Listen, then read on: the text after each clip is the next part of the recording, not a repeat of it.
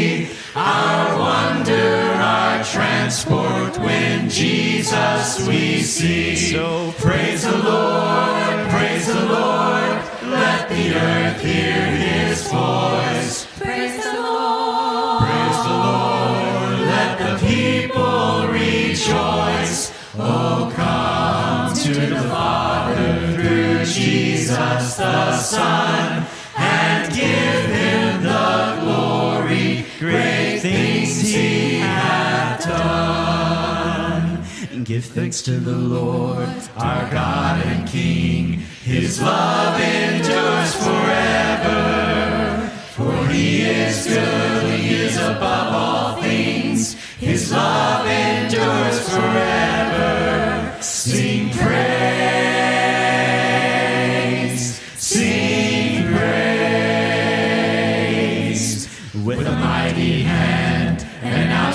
charm. His love endures forever.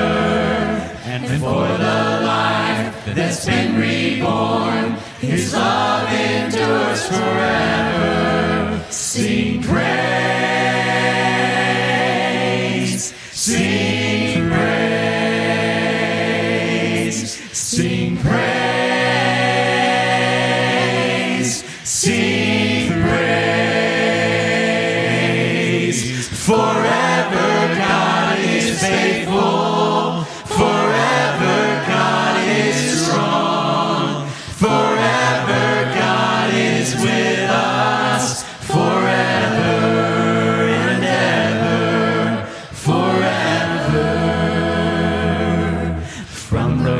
rising to the setting sun. His love endures forever, and by the grace of God we will carry on. His love endures forever. Sing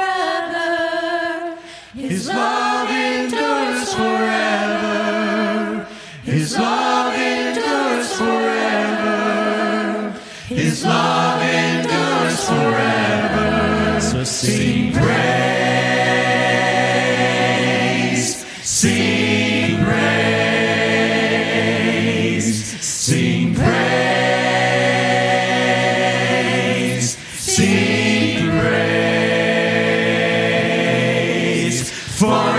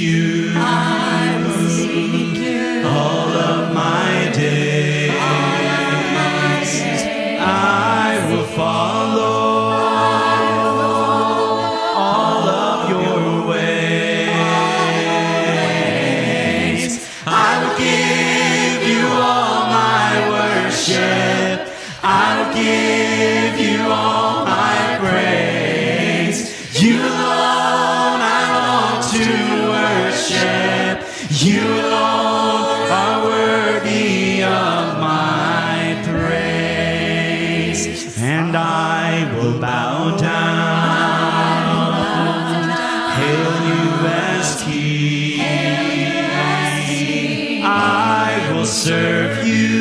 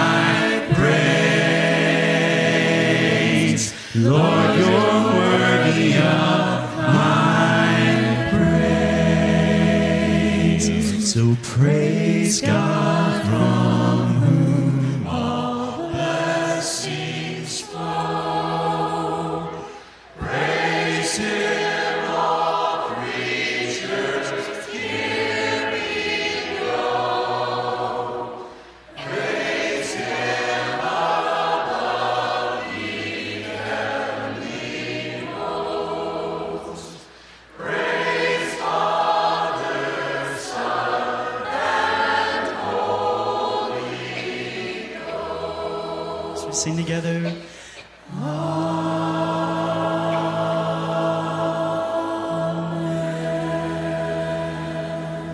Please be seated.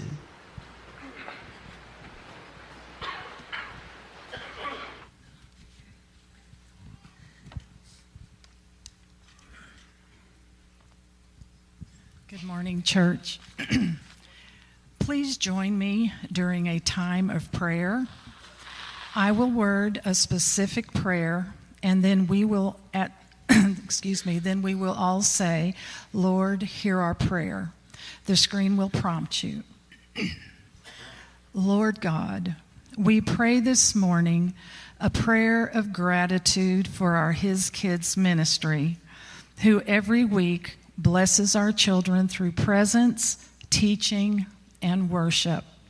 Our volunteers and staff make up the beating heart of this church. Remind them, God, of their belovedness to us and to you.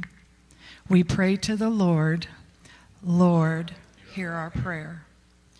We pray for the city of Abilene and specifically for our local government. We pray for your kingdom to break through in our city and that your compassion for all people would become evident through our civil action. We pray to the Lord. Lord, hear our prayer. We pray also for the worldwide church as we ask for you to restore the world. Our hearts are especially with those who are persecuted and for those working day in and day out to minister or be a light in places where they may feel alone or unseen. We pray to the Lord. Lord, hear our prayer. Now, please join with me in praying the Lord's Prayer. Our Father, who art in heaven, hallowed be thy name. Thy kingdom come, thy will be done, on earth as it is in heaven. Give us this day our daily bread, and forgive us our debts as we forgive our debtors. And lead us not in temptation, but deliver us from evil. For thine is the kingdom, and the power, and the glory forever. Amen. Who am I that the highest King would welcome me? I was lost, but He brought me in. Oh, His love for me. Oh, His love for me. Who the Son sets free. Oh, is free indeed. I'm a child of God. Yes, I am. Last, He has ransomed me. His grace runs deep. While I was a slave to sin, Jesus died for me. Yes, He died for me. Who the Son sets free, oh, is free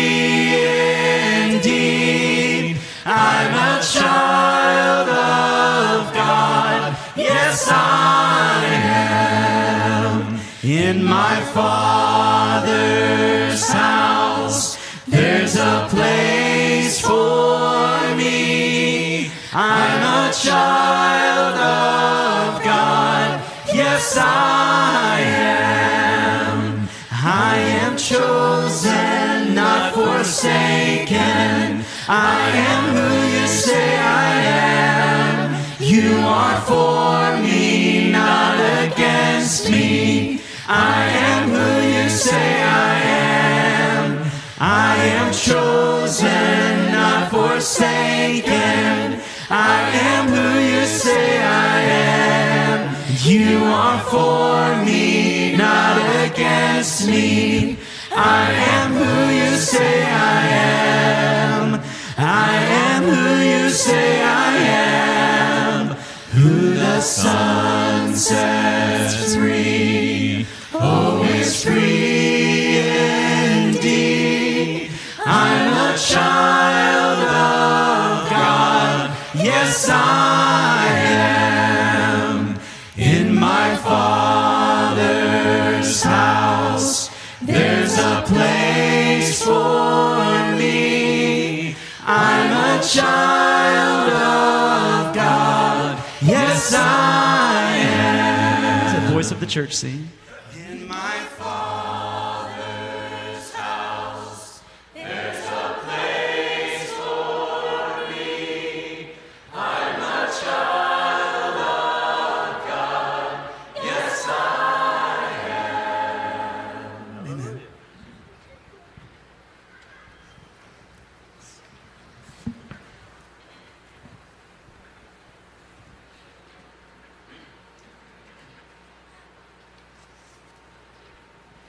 Welcome to the table. In just a moment, the communion trays will be passed, and there are two cups stacked together. One holds the bread, and the other the juice. Hold them until all have been served, and we will take communion together. There is a kind of bond that frees. Communion unites us with the person of Jesus Christ. It recalls our identity that we put on in baptism. As we drop the bread on our tongues and taste the wine in our mouths, we might imagine that we are taking Christ into ourselves. And we are. But in another wonderfully mysterious way, Jesus is taking him, taking us into himself. As he said in John 6, those who eat my flesh and drink my blood remain in me, and I in them. So allow Jesus to take you into himself, to consume you, and to be united with the human and divine person of Jesus, one who knows our struggles who knows our sins, and who offers life in a bond that frees. Each time we partake of communion, it's special and sacramental. But this morning is World Communion Day, the first Sunday of October. So in Brazil and Thailand and Lebanon and Abilene, churches and Christians all across the world are participating in this sacrament. Servers, would you come forward at this time?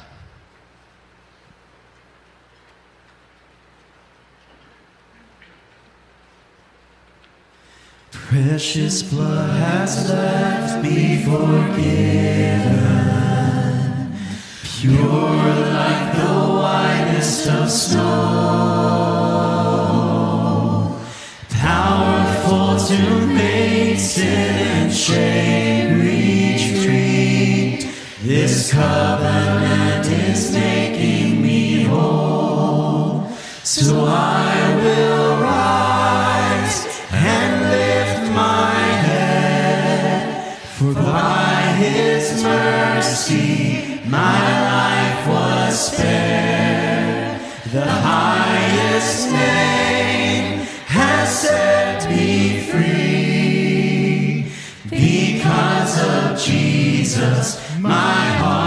is clean.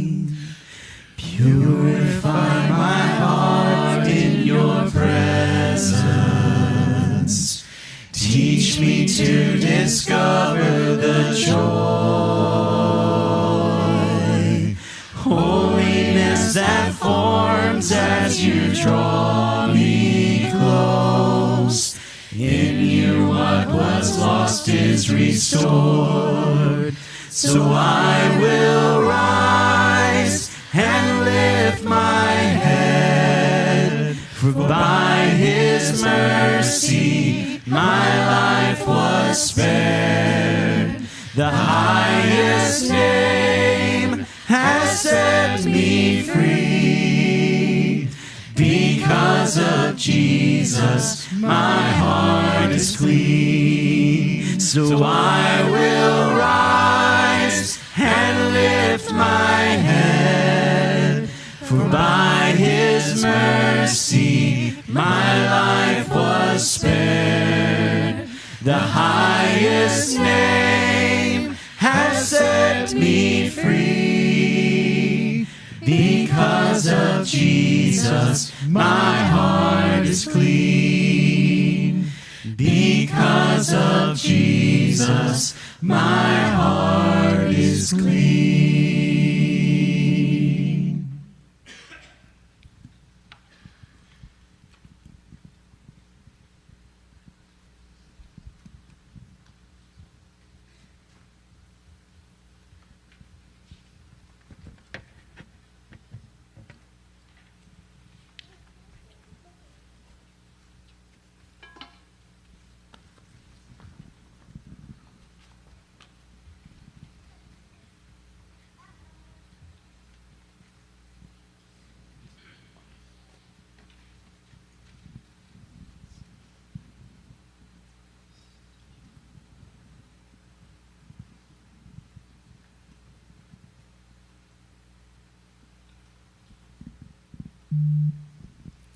Will you pray with me, please? Lord, thank you for your worldwide church as we partake at this moment and live this week. May we remain in you and you in us. We pray through Jesus. Amen.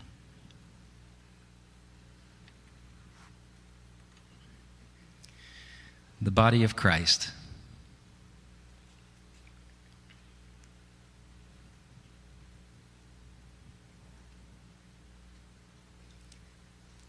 Blood of Christ.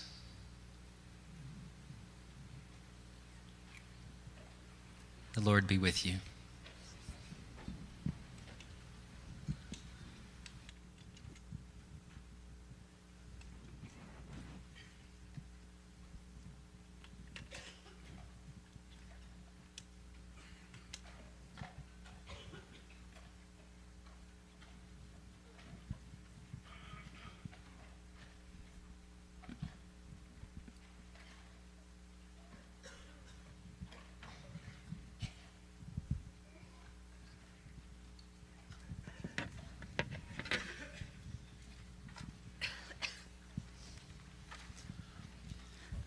Come, thou fount of every blessing, tune my heart to sing thy grace. Streams of mercy never ceasing, call for songs of loudest praise.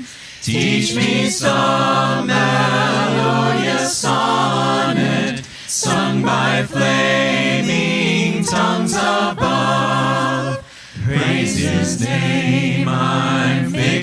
upon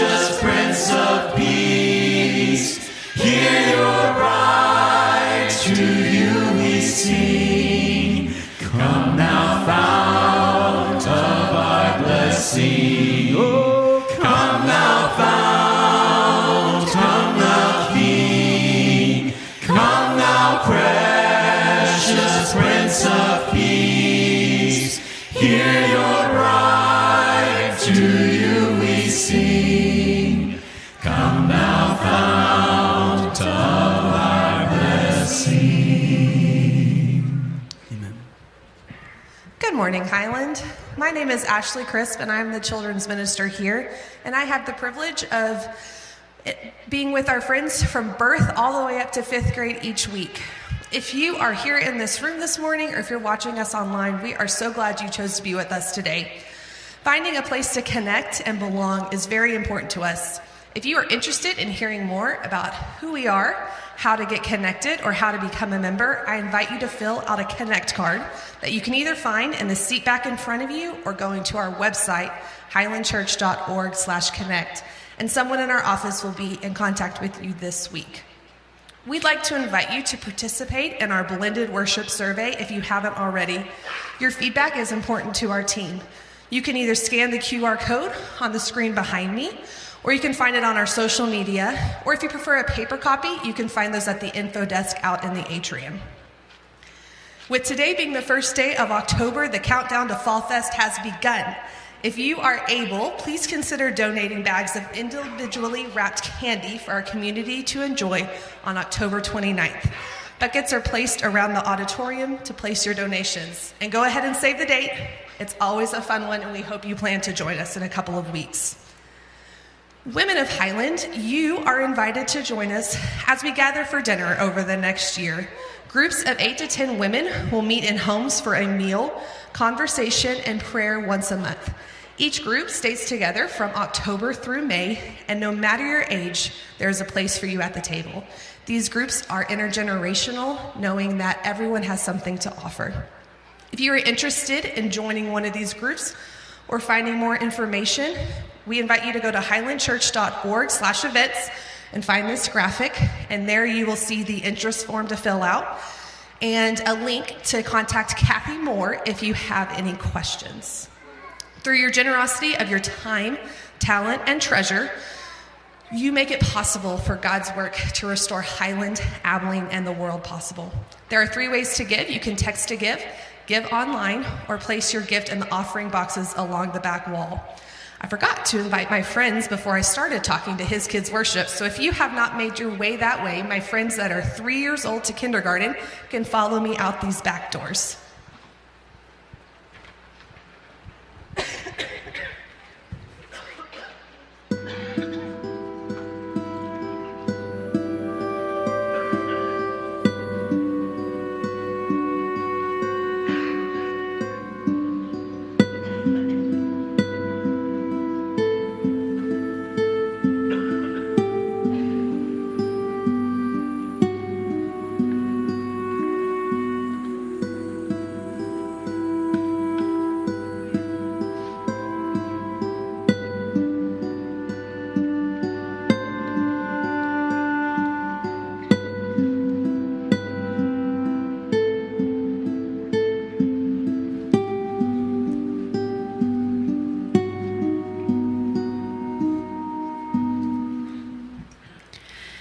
If you are able, please stand for the reading of the word.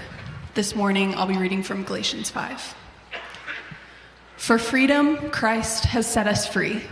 Stand firm, therefore, and do not submit again to a yoke of slavery. Listen, I, Paul, am telling you that if you let yourselves be circumcised, Christ will be of no benefit to you. Once again, I testify to every man who lets himself be circumcised that he is obliged to obey the entire law. You who want to be reckoned as righteous by the law have cut yourselves off from Christ. You have fallen away from grace. For through the Spirit, by faith, we eagerly wait for the hope of righteousness. For in Christ Jesus, neither circumcision nor uncircumcision counts for anything. The only thing that counts is faith working through love. The word of the Lord. Please be seated.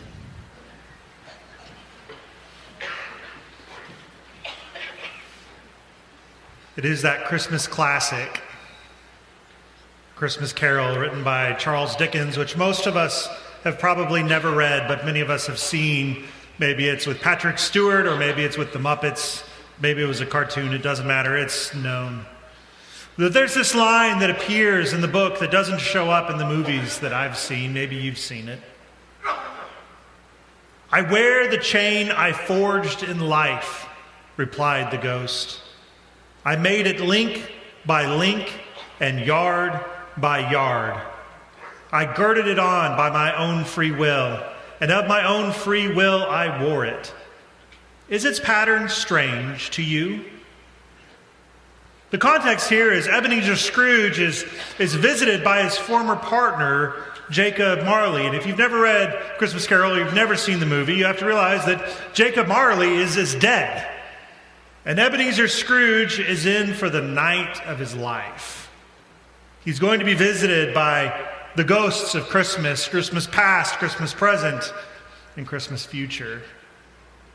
But Marley appears as this portent, this prophet, about telling Scrooge what he's in for. And in this little quote I read, we find that Marley's afterlife isn't as pleasant as we'd hoped. The chains that he carries slows him down, holds him to the ground, drags him slowly. The Dickens describes that the, the chain is looks maybe like those chains you wear around the wrists with charms. Except the charms are enormous. The chain was lockboxes, ledger books, deeds, and heavy purses wrought in steel. I wear the chain I forged in life, says Jacob. I think it's probably not far to say that we bear the chains we forge in our lives, not just as Marley does in death, but right now, in this moment, right here in our lives. The lies we believe, from the evil one take root in our body and disorder our passions. And this disorder is affirmed by a bent and chaotic culture. All of this leading to the alienation of our souls, alienation from one another, alienation from God. This is the battle of your very self. And I'm glad that you're here today. My name is Shane Hughes. I'm one of the ministers here, and we are delighted, especially if you're visiting uh, to be here with us at Highland. We believe this is a place that is called to do something important in the world. And we want you to be a part of that importance as we together join God in the work that He is doing to restore our church and our city and our world. We're going to be in Galatians 5 today, but before we jump into the text, um, let's pray. Heavenly Father, we confess that not every link in the chain we have forged represents your goodness. And Father, we admit that the burden of our hearts and our souls sometimes weigh us down and away from you. So, Father, we, Father, we pray for the grace of Jesus Christ offered on the cross, freely given by your indulgent love, that you might set us free from chains we might walk with you. And Father, I pray that you pour through me the gift of preaching, that I might speak your truth in love to these your people. It's together that the church says, Amen. Amen. So I, I a little bit of, of take home this week, and I, I, hope that you had the chance to engage it. How was your, your fasting and your confession? I hope you had a chance to take it seriously because we debated, uh, not quite lightheartedly, but a little lightheartedly, if we could build a confession booth in our building last week. If we could build that space and announce it to all of you that you could come and maybe experience how some parts of the Christian tradition have, have found a way to, to ease their souls, to ease their burden. And, and maybe, maybe that's because we wanted you to know what it was like to experience, uh, to begin to bear your soul. And maybe we need that sort of furniture in the church. Not because of the burden of guilt, although that's real, or the weight of shame, although you can feel that too. Not because our goal is to become sort of some sort of moral perfectionists or some sort of elites. Or not because we have a stunted view of grace that requires confession of every sin or the risk of punishment in hell. We don't, we don't hold any of those things. It's not because we wanted to give you the tools that would make you kind of a superly spiritual elitist. And that's maybe the only thing they need to bother with. We wanted you to have that experience this week of confession because it changes your relationship with God. It opens doors and windows in your soul to God. But the longer we talk, the more we realize we didn't need to bother with building a confessional in our building because there are confessionals all over town. Maybe it's at Los Arcos over some chips and salsa or in um, another restaurant over, you know, other food that's not as good or over a cup of coffee at a Starbucks or a kitchen table, a quiet ride in your car with someone that you love we realize that there are the opportunity for any space to become that confessional. That place where you can speak the truth of your struggle and your hurt, your risk of sin, or maybe even the destructive power that sin has in your life. So I hope that you took a chance to confess something, you know, and, if, even if you just nibbled around the edge of of the, the, the core of your identity. That's just fine. Keep doing that. Keep finding that person in that place where you can do that kind of work because it is soul changing work. We believe in the lavish nature of God's love. The Christ love on the cross covers a multitude of sins. And as we become more and more aware of that love, it transforms us, it changes us, it restores us. And so I want to sort of flip the idea of fasting and confession on their heads as we've experienced them in the past. They are not burdens that you have to do to be a faithful Christian, they are the invitations of God's intimacy. Fasting sets you free from the slavery of your own body's desires, and it gives your mind the ability to say no. And confession sets you free from the isolated prison cell of your own malignant sin. Sin is so isolating, it makes you feel alone. In Galatians 5, Paul is clear about this. He says, You must crucify the flesh, not only kill it, but put it on a spectacle Make the disordered desires a mockery in your life that is not only dead, but even the idea of it is repugnant. And so I want us to think about what Paul says about the nature of freedom today as he begins to address those whom he deeply loves in Galatians, Galatians chapter 5. Because freedom takes on several forms. The book of Galatians is not written to a church, which is, makes it kind of unique in, in Paul's letters or an individual. It's written to an entire region. And, and it's written to a group of churches that he planted and then he had to leave. And others came along after Paul to continue the work, but they began to mislead the Galatians. Uh, they would say things like, well, Paul didn't tell you the, the full gospel, there's more. He didn't have time to give you the, the full picture. You need to start following the Torah if you really want to be faithful to Christ. This is how you please God. So these are the things you need to begin to do. Obey the Sabbath and don't eat certain foods and keep certain holidays and, and get circumcised.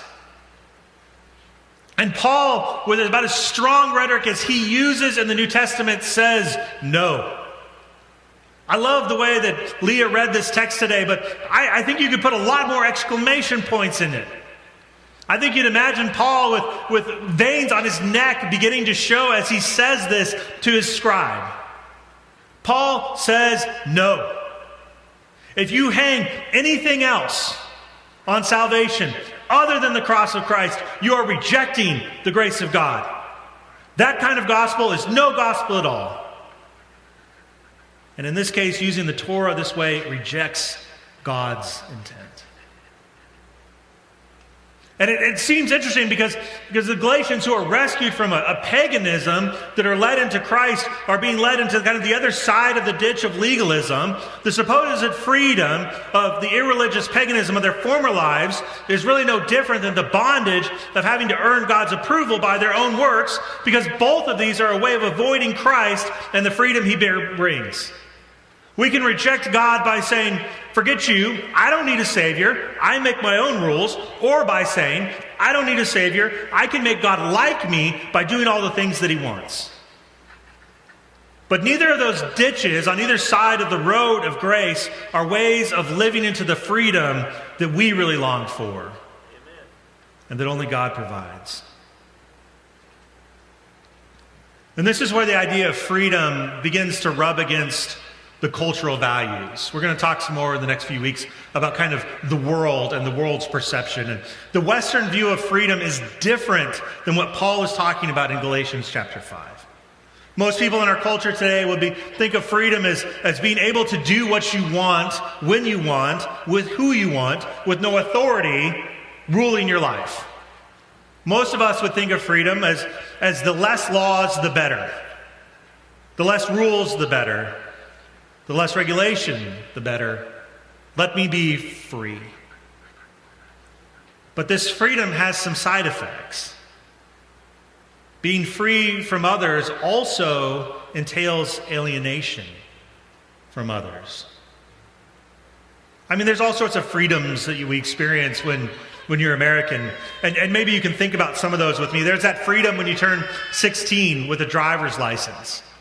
I remember the first time I turned 16 and my, my mom asked me, Hey, can you go to King Soopers? Because that's what the grocery stores were called in Colorado. Can you go to King Soopers and pick up some stuff for me? And my mom thought she was getting like an errand accomplished that she didn't have to do. But what she was giving me were the car keys. And I realized two blocks away from my house, I could turn left and go to King Soopers, or I could go straight or turn right and go wherever I want. I had freedom.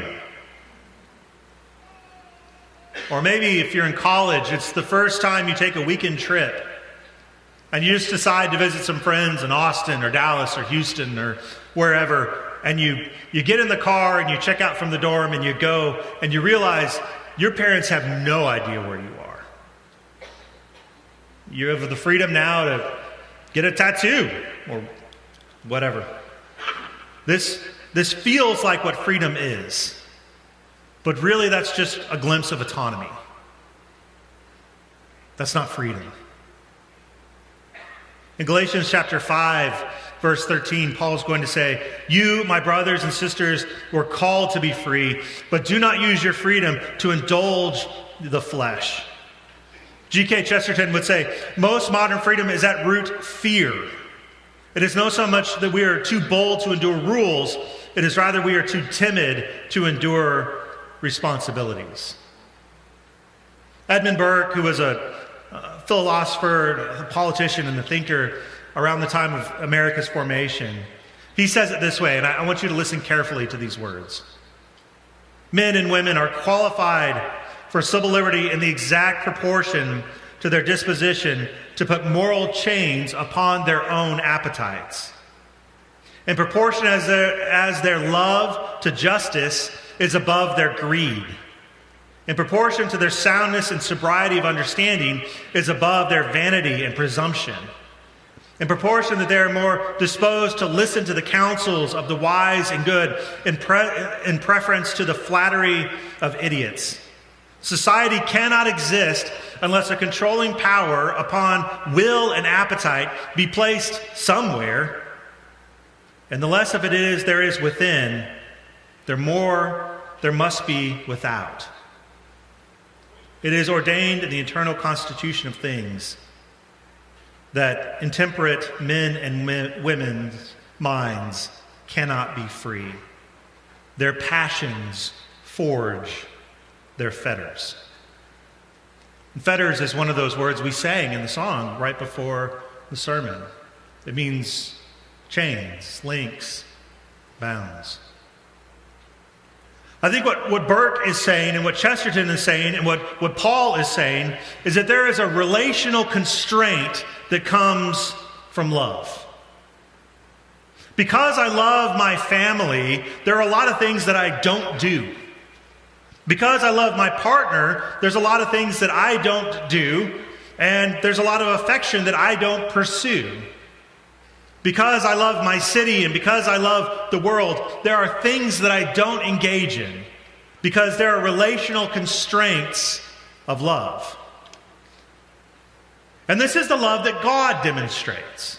And it doesn't take you very long in Scripture to realize this. That God is betrayed by Adam and Eve in Genesis chapter 3, but he responds in constraint because of love. He's betrayed by the world in Genesis chapter 5, betrayed in the wilderness by Israel. Moses has to talk him back from just starting over. He's betrayed by Judas at the cross. God has more than enough reason over and over and over to wipe the slate clean and to start over. But God is not free in the Western sense because God is love.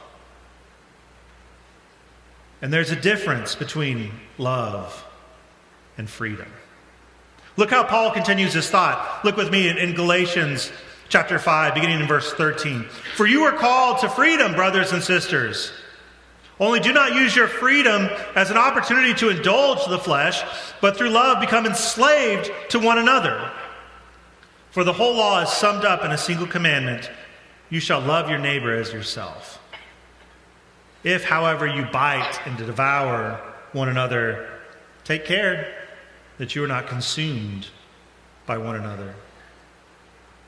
And I think there are probably a hundred different ways we are bitten and devoured by one another from knives in the back of a corporate boardroom on the 145th floor as we struggle to climb the ladder to the intentional invisibility of the beggar standing below on the street. There are a million ways that we bite and devour one another.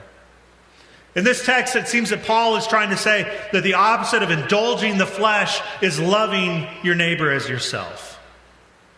And there's all sorts of different types of love. And in the New Testament, there's different Greek words used to delineate a uh, different way that people are related to things. There's the, the, the, friendship love of philos, there's the romantic love of eros, there's the love of parents, the self sacrificial love of agape.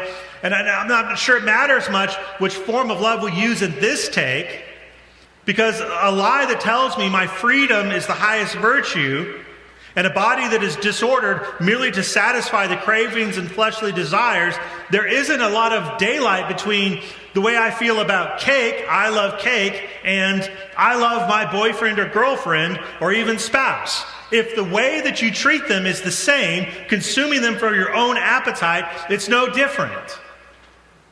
And the end is the same.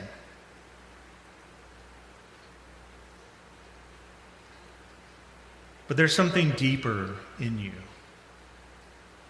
Because you have the Spirit, there is something deeper in you, a deeper drive for goodness, a deeper drive that constrains your choices so that you are free to love others. A deeper spirit inside you that moves you and calls you to something more than just your preference. The Western view of freedom does not solicit obligation. And you can see that in a million different ways in our disordered and chaotic culture right now. Leaders that pursue their own gain, their own pleasure, their own need for fame in a hundred different ways instead of choosing to serve the people. But it also happens to all of us. Why should you get married if it limits your freedom of partner?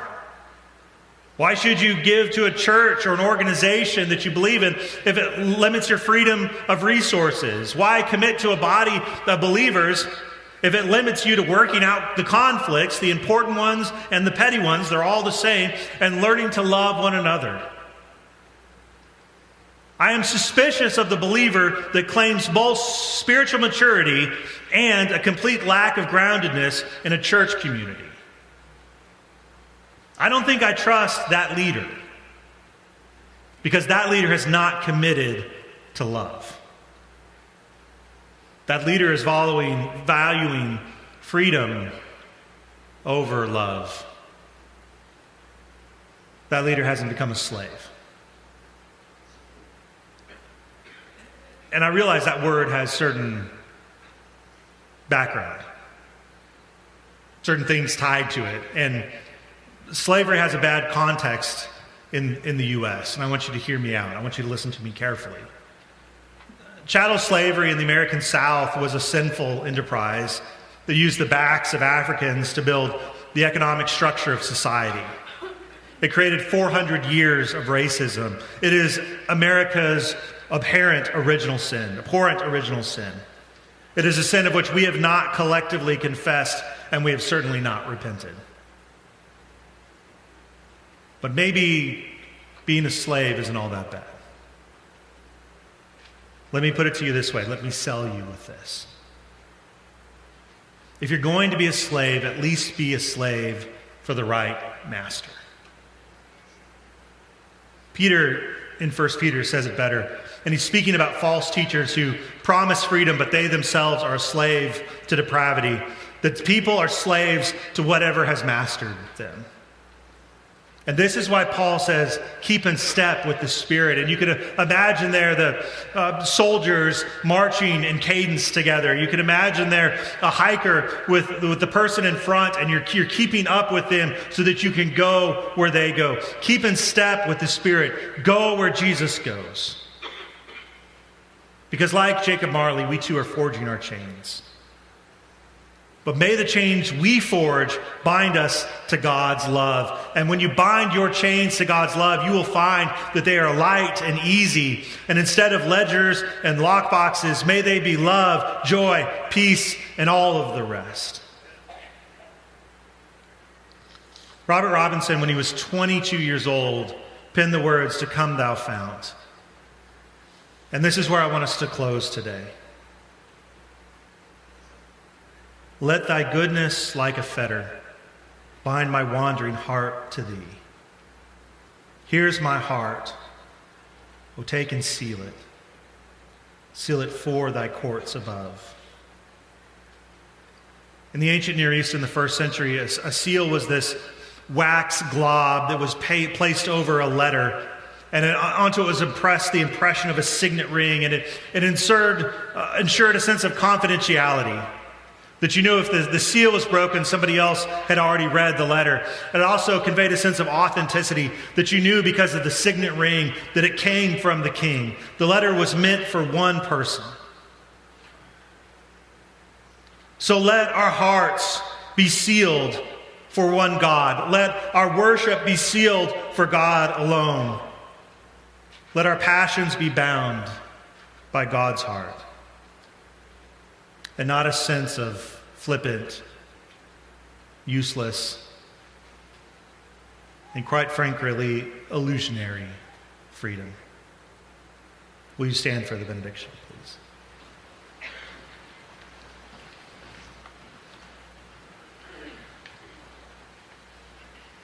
Here's our hearts.